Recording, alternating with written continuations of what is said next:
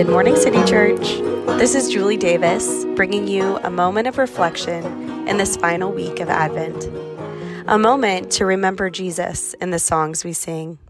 A moment to ready our hearts for Christmas.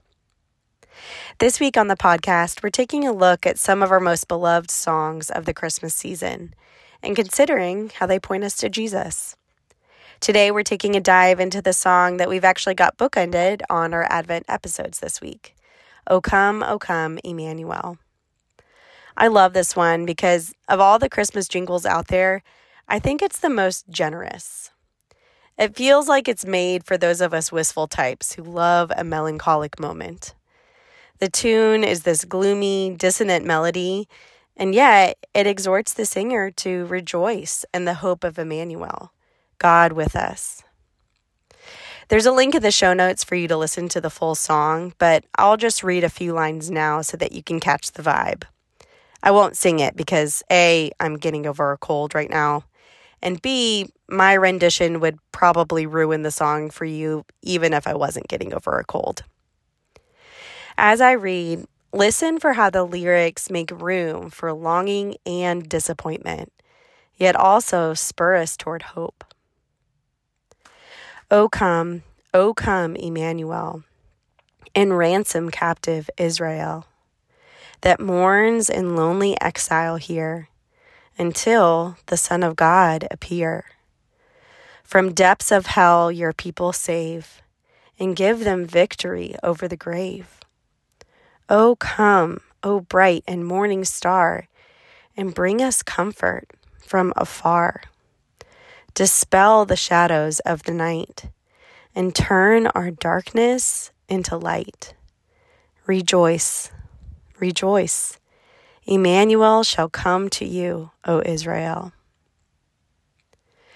At Christmas time, I have a tendency to fall into a sort of manic merriment saying yes to too many of the seasonal extras of parties, exchanges, and traditions that might be wonderful if I were to just pick a few favorites rather than try to squeeze all the things into one month. The real problem with this habit is that all of my bustling chokes out those opportunities for me to be honest about where my heart often actually is during this time of year. And a lot of the time, I find that my heart is in the opposite place from where my actions might indicate. When I do slow down enough to take inventory of what's happening inside, I become aware of the heaviness in my heart, the fatigue from guilt that I've held onto from all the times I sin against my family members, or the helplessness I felt in seeing evil seemingly win in a world full of unjust war and inexplicable sickness. And then, on top of those discouragements, the fact that I'm dwelling on these things during the most wonderful time of the year also yields a sense of defeat. It's here that my inner dialogue starts sounding like the Charlie Brown Christmas movie, when Linus responds to Charlie's depression with, you're the only person I know who can take a wonderful season like Christmas and turn it into a problem. Of all the Charlie Browns in the world, you're the Charlie Browniest. If you're also someone who's feeling a bit Charlie Brownish this season, I'd like us both to consider the possibility that this stark honesty could actually be a great starting point, just like we see modeled in O Come, O Come, Emmanuel. You can't have hope without waiting. If we don't make the space for longing in Advent, then there's no reason for hope and faith. As Meg pointed out in yesterday's reflection, that tension between longing and hope is what Advent is all about. This December, I've been listening to Tish Harrison Warren's book on Advent from the Fullness of Time series. And in it, she also talks about the idea of waiting with hope. Warren says, We face the darkness before we celebrate the dawn. We prepare for Christmas not only with shopping lists and decorations, but by making space for mourning. This juxtaposition reminds me of the man in Mark 9:24 who told Jesus, "I believe, help my unbelief." Isn't that dual reality of faith and doubt, longing and hope, on par with what it's like to be a human? In Advent, we remember that Jesus, Emmanuel, became embodied and lived into that oxymoronic reality with us. A glorious God, humbled to birth in a stable. The creator and sustainer of life, writhing in pain on the cross until his heartbeat stopped.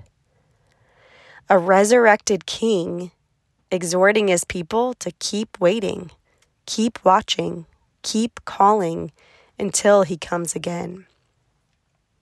The story of the gospel is chock full of oxymorons might met with loneliness, pain with joy, death with life, hope with longing. When we sing, O come, O come, Emmanuel, we acknowledge that He did come, and He does come, and He will come. And while we're still yearning, we're also resting in that finished work. God is with us, City Church. Stay well and do good. Rejoice,